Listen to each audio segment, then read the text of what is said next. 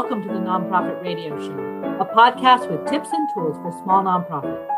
If you feel in the dark about how to run a nonprofit, sunshine is on its way. I'm Nancy Bacon, and I'm joined by Sarah Brooks.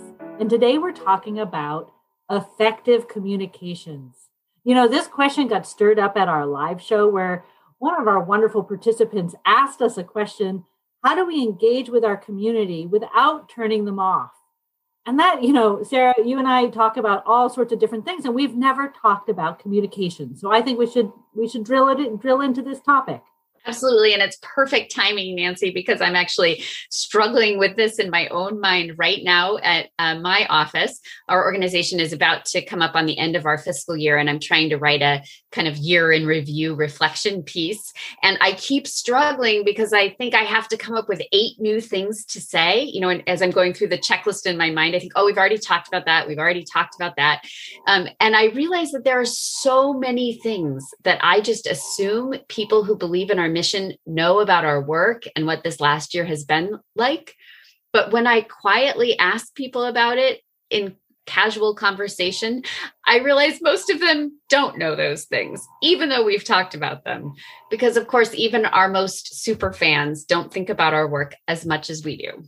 Isn't that crazy? Don't you wish they did? well, no, then I'd have to come up with even more things to talk about all the time. So sometimes it's kind of a beautiful relief to realize that while I remember every word we've ever written or spoken, not everyone else does. Yeah, it is a bit of relief. You know, folks in the nonprofit world are so busy doing the work that we often forget that we need to communicate about the work. Sometimes it's humility. Sometimes it's, you know, I've seen nobody cares so much, you know, I'm just going to do my stuff and and I don't want to bother people but oftentimes it's just not taking time to slow down and really reflect on what communications is. You know, I think about that old fashioned paper cup metaphor of, you know, I've got a paper cup holding up to my mouth and I'm saying something, and you've got a paper cup held up to your ear and there's a string attaching them. And it seems like when nonprofit people think about communications, they think about that cup that they're holding up to their mouth but they're not always thinking about the cup held up to somebody's ear and the string that connects them. Oh, that's such a great image, Nancy. And I think you're absolutely right. I'm I'm often so focused on what am I saying that I'm not always thinking about how is what I'm saying heard and in what medium. So I think today we should unpack what we mean by communicating effectively and sort of what are the elements of, of communicating effectively. Um, so I'm going to throw one out as a starting place. I think a good, effective communication starts with a very clear and very simple message. Now, I'm the first person to acknowledge that nonprofits work on hard, complex problems. That's that's why they're in our sector, um, and there are times and places where it is important to get into how multi-layered and multifaceted our work is. It's not usually at the beginning, though, of our communications with our community about what we do and why our mission matters it's really, really important to start with a simple, clear message and really hard to do for those of us embedded in the work. And so I had a wonderful trainer named Nancy Bacon uh, many years ago who uh, loved to just throw out to the group the question, So what? And I hear that voice in my head all the time when I'm working on a communications piece for us. I start getting into the weeds of why this conservation project matters so much. And I just say, wait a minute, Sarah, so what? And I find it totally transforms the way I think about writing or speaking a piece. Yeah, it is so helpful. You know, I think that you know, nonprofit communication happens in two modes. We have that increasing energy around like a grant application where you're telling the recipe of your program. You start small, and by the end, you're describing the impact your work is having. The other way to do this is to actually flip that. You start with the transformation and then you work backwards on what the recipe is. And so often I feel that nonprofits use that one way of communicating, that grant writing kind of recipe mode for all communication. And when you flip it and you start with the transformation and you work backwards, it actually gets simpler. Your message becomes clearer. Right. You're starting with that. So what?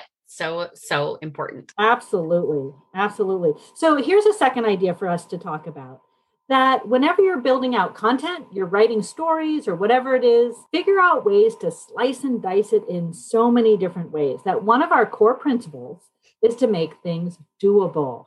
That means that we're not writing 27 different blog stories, we're maybe writing one. And then we're finding ways to multi purpose that into social media, a newsletter article, a donor letter, you know, whatever. But we're taking one core body of work and we're slicing and dicing it in lots of different ways. Yeah, I have been challenging myself over the last year to do this better because I historically have not done this. How can I take one thing and put it in different forms so that it inspires different types of people? And so, my challenge over the last, I'd say, 18 months has been to, if I'm writing, for example, a newsletter article, I also think about what's the photo and the caption that goes with the photo. Because there's certain people who that's all they'll do, right? They look for the image and the caption. And then I'm thinking about, okay, so I've got a, paragraph summary, I've got a whole newsletter article, and I've got a picture and a caption. And those three ingredients, I can now do a social media post using just some of the short versions. I can write my newsletter article. I can send an email to a donor just pulling out, you know, the picture and maybe that paragraph summary. I've got these kind of bits and pieces that I can move around and put into different forms. And when I can do that easily, I'm also then reaching different audiences with the kind of form of messages that they like. And that becomes very effective. That's really powerful too, because so many of our people are looking at information on their phone, right? And so I might be flipping through Instagram and learn something about the Methow Conservancy, yep. um, which is different from sitting down and actually reading a newsletter. Absolutely. Another kind of idea, this is a really simple one, and I think it's one we know, but I don't know that we do. And as evidenced by my intro today, I'm, I keep reminding myself it's okay to repeat a message. In fact, it should be your mantra to repeat your messages. Other people are not paying as close attention as you are to what you're saying, and they're not remembering what you're doing in the same way that you are. And so it's perfectly okay to share the same content, meaning that same story about a program you've done or a lesson you've learned or an initiative you're hoping to undertake or survey results you're sharing but just to share it in a slightly different way from a slightly different perspective. And you never know when that third or fourth time someone reads about it, when it'll stick. I think you're so right. There is that, I can't even remember the exact number, but in marketing, somebody has to see it, what, three times, seven times, some number of times? Right. And I think that that's absolutely the case, that people don't remember you as much as you remember you. You know, I like to go to, when I come back from events, I like to ask myself, what did I learn from that? what it, what's one lesson or two lessons or three lessons from that thing I just did? And I really appreciate the opportunity to work out loud. And oftentimes, when we repeat things, we're just working out loud in different ways. Like, this is one thing I learned. This is a different take on that. You might get different voices. It's a it's a great way to really drill down into your messaging.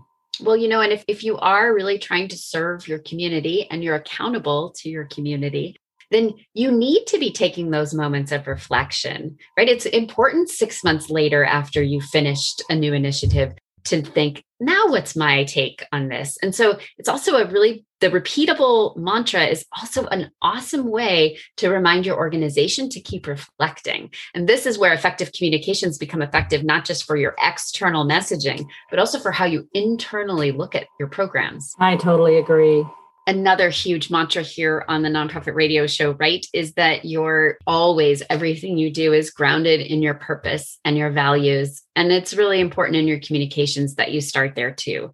So you should always be asking yourself, have I, in my communication, whatever form it is, some way communicated why we exist? Why we're doing this particular effort and why I'm telling you this story and what values about our organization does it reflect. That also gives you an important moment as an organization to pause and make sure that how you're telling your organizational news or story also reflects your organizational values for example, if you value treating those you serve with respect, if that's one of your kind of core organizational values, then you need to think carefully about how you're sharing any stories about those you serve. And you need to make sure you're not sharing their story for them, or that in the process of sharing their story, you aren't somehow exploiting them or sending the signal that they need any kind of saving. So, how you talk about your programs and clients really does reflect your values. Absolutely. One of our core values on the nonprofit radio show is that animals should be free to come and go as they want. And so, uh, just listeners, I'm watching Sarah's lovely dog try to leave the office. So, feel free to let that sweet animal out because I, I want to talk a little bit more about this idea of honoring people the way they want to be honored. And that is using an asset framing idea to to celebrate the hope and strengths of people and not their deficits. That we have a role in the nonprofit sector to address the systemic issues that hold people back and not to speak about people individually in terms of what they're lacking so I think that's a really important point. Absolutely. And the more that your communications do reflect your values and the more you reflect on that in your communications, the more you're spreading your mission and you're the more you're able to signal to people this is what we stand for and that then invites them in. Another thing that we really need to talk about though, and this gets right to the question that was originally asked in the live show is is sharing information with the people who want to know how they want to know it, right? You know, I need to to do some truth telling here and that's I'm part of a nonprofit community that I care a lot about and they honestly over communicate. I get invited to it seems like the UN has hundreds of international day of women, children, the environment and everything else under the sun. There's probably 365 of them. And I feel that I get newsletters and invited to house parties and um, all of that for every single one of those days. Sarah, help me. Like, how how do we like make sure that people communicate the way people want to receive that communication? Yeah, no, it's a great point, Nancy. So I think we have on the nonprofit spectrum, we have those, as you mentioned, those humble organizations who are like, oh, no one else would want to hear from us. And then you've got the organizations who who hear at a conference like you should be communicating a lot and then they communicate every day Oh my God, the phone calls from board members. exactly. right. So there's a sweet spot in the middle. Uh, but most importantly, there's a sweet spot for each party or entity or person, organization you're trying to communicate with. And I'm just always going to go back to the simple solution of asking. So, for example, in my organization, I actually have an opportunity for everyone who gets our newsletter to tell us how you'd like to how much information would you like to receive from us? Are you a like i want to know everything you're doing at all times and i categorize that group of donors or supporters or class takers in our case or landowners we work with anybody it's not just a donor thing. Or i'm happy with whatever schedule you guys think is the right schedule. You, you just do what you want.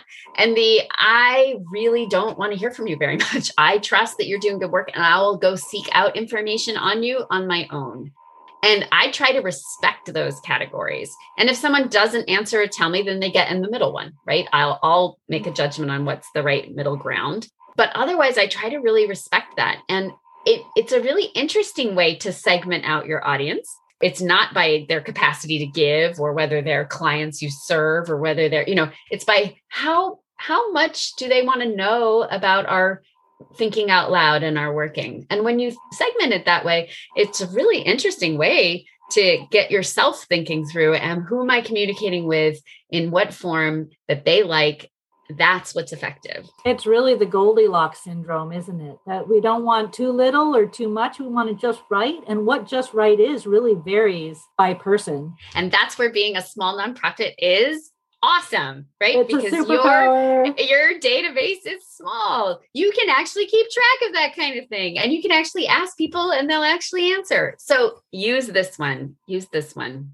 Yeah. So, our last thought is that any information shared is paired with an invitation for them to be part of your movement. And again, you know, we talk about nonprofits in terms of movement makers. And that means that anytime you, you communicate verbally or in writing or in Instagram or whatever, that there's an invitation to be involved, to learn more, to be a part, bigger part of the community, but that that communication opens the door. I want to be absolutely clear as someone who loves fundraising that that invitation should not always be asking for money. Right? And in fact, most of the time, the vast majority of the time, in fact, almost all of the time, it should not be asking for money. That invitation in should be some other way for someone to show their support of your work. Maybe it's doing a small piece of advocacy on behalf of a issue uh, relative to your mission maybe it's volunteering Maybe it's share this with a neighbor who you think might be interested. I mean, they can be tiny calls to action.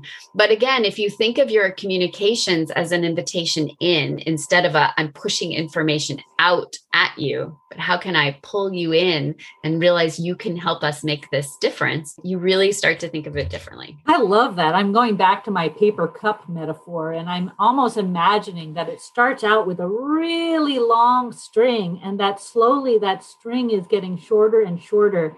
And pretty soon you're you're standing much closer to each other, hopefully six feet apart. But, but yes.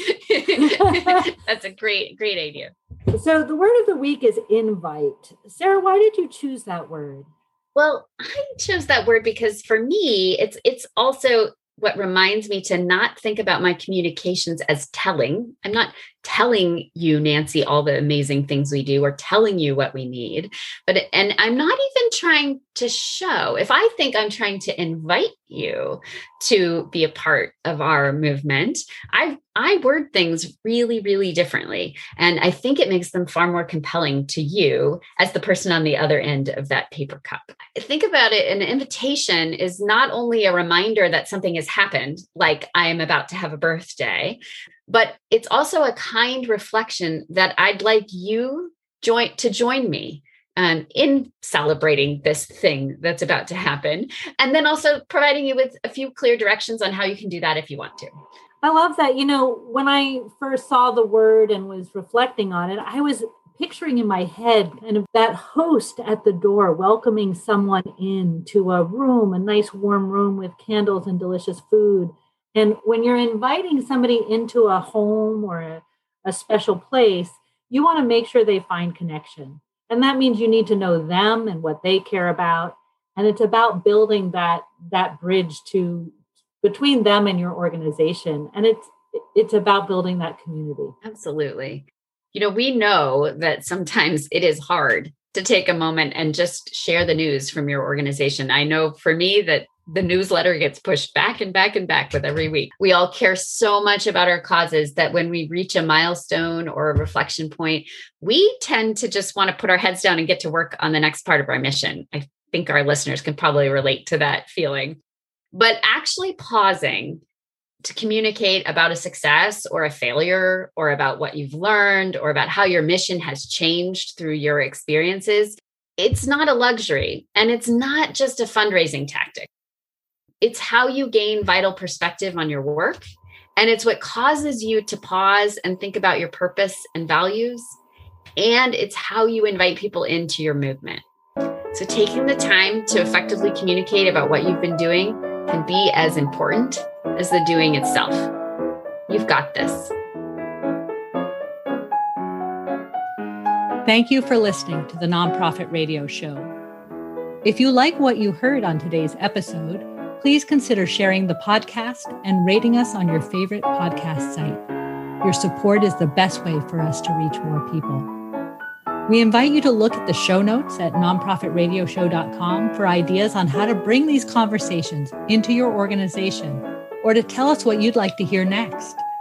Nonprofit Radio Show is produced by Nancy Bacon and Sarah Brooks. Editing and post production are provided by Margaret Knepp Schulte of Three Choices Creative Communications. Music is by Riley Crabtree. Together, we are inspired by you and other nonprofit leaders doing important work in our communities.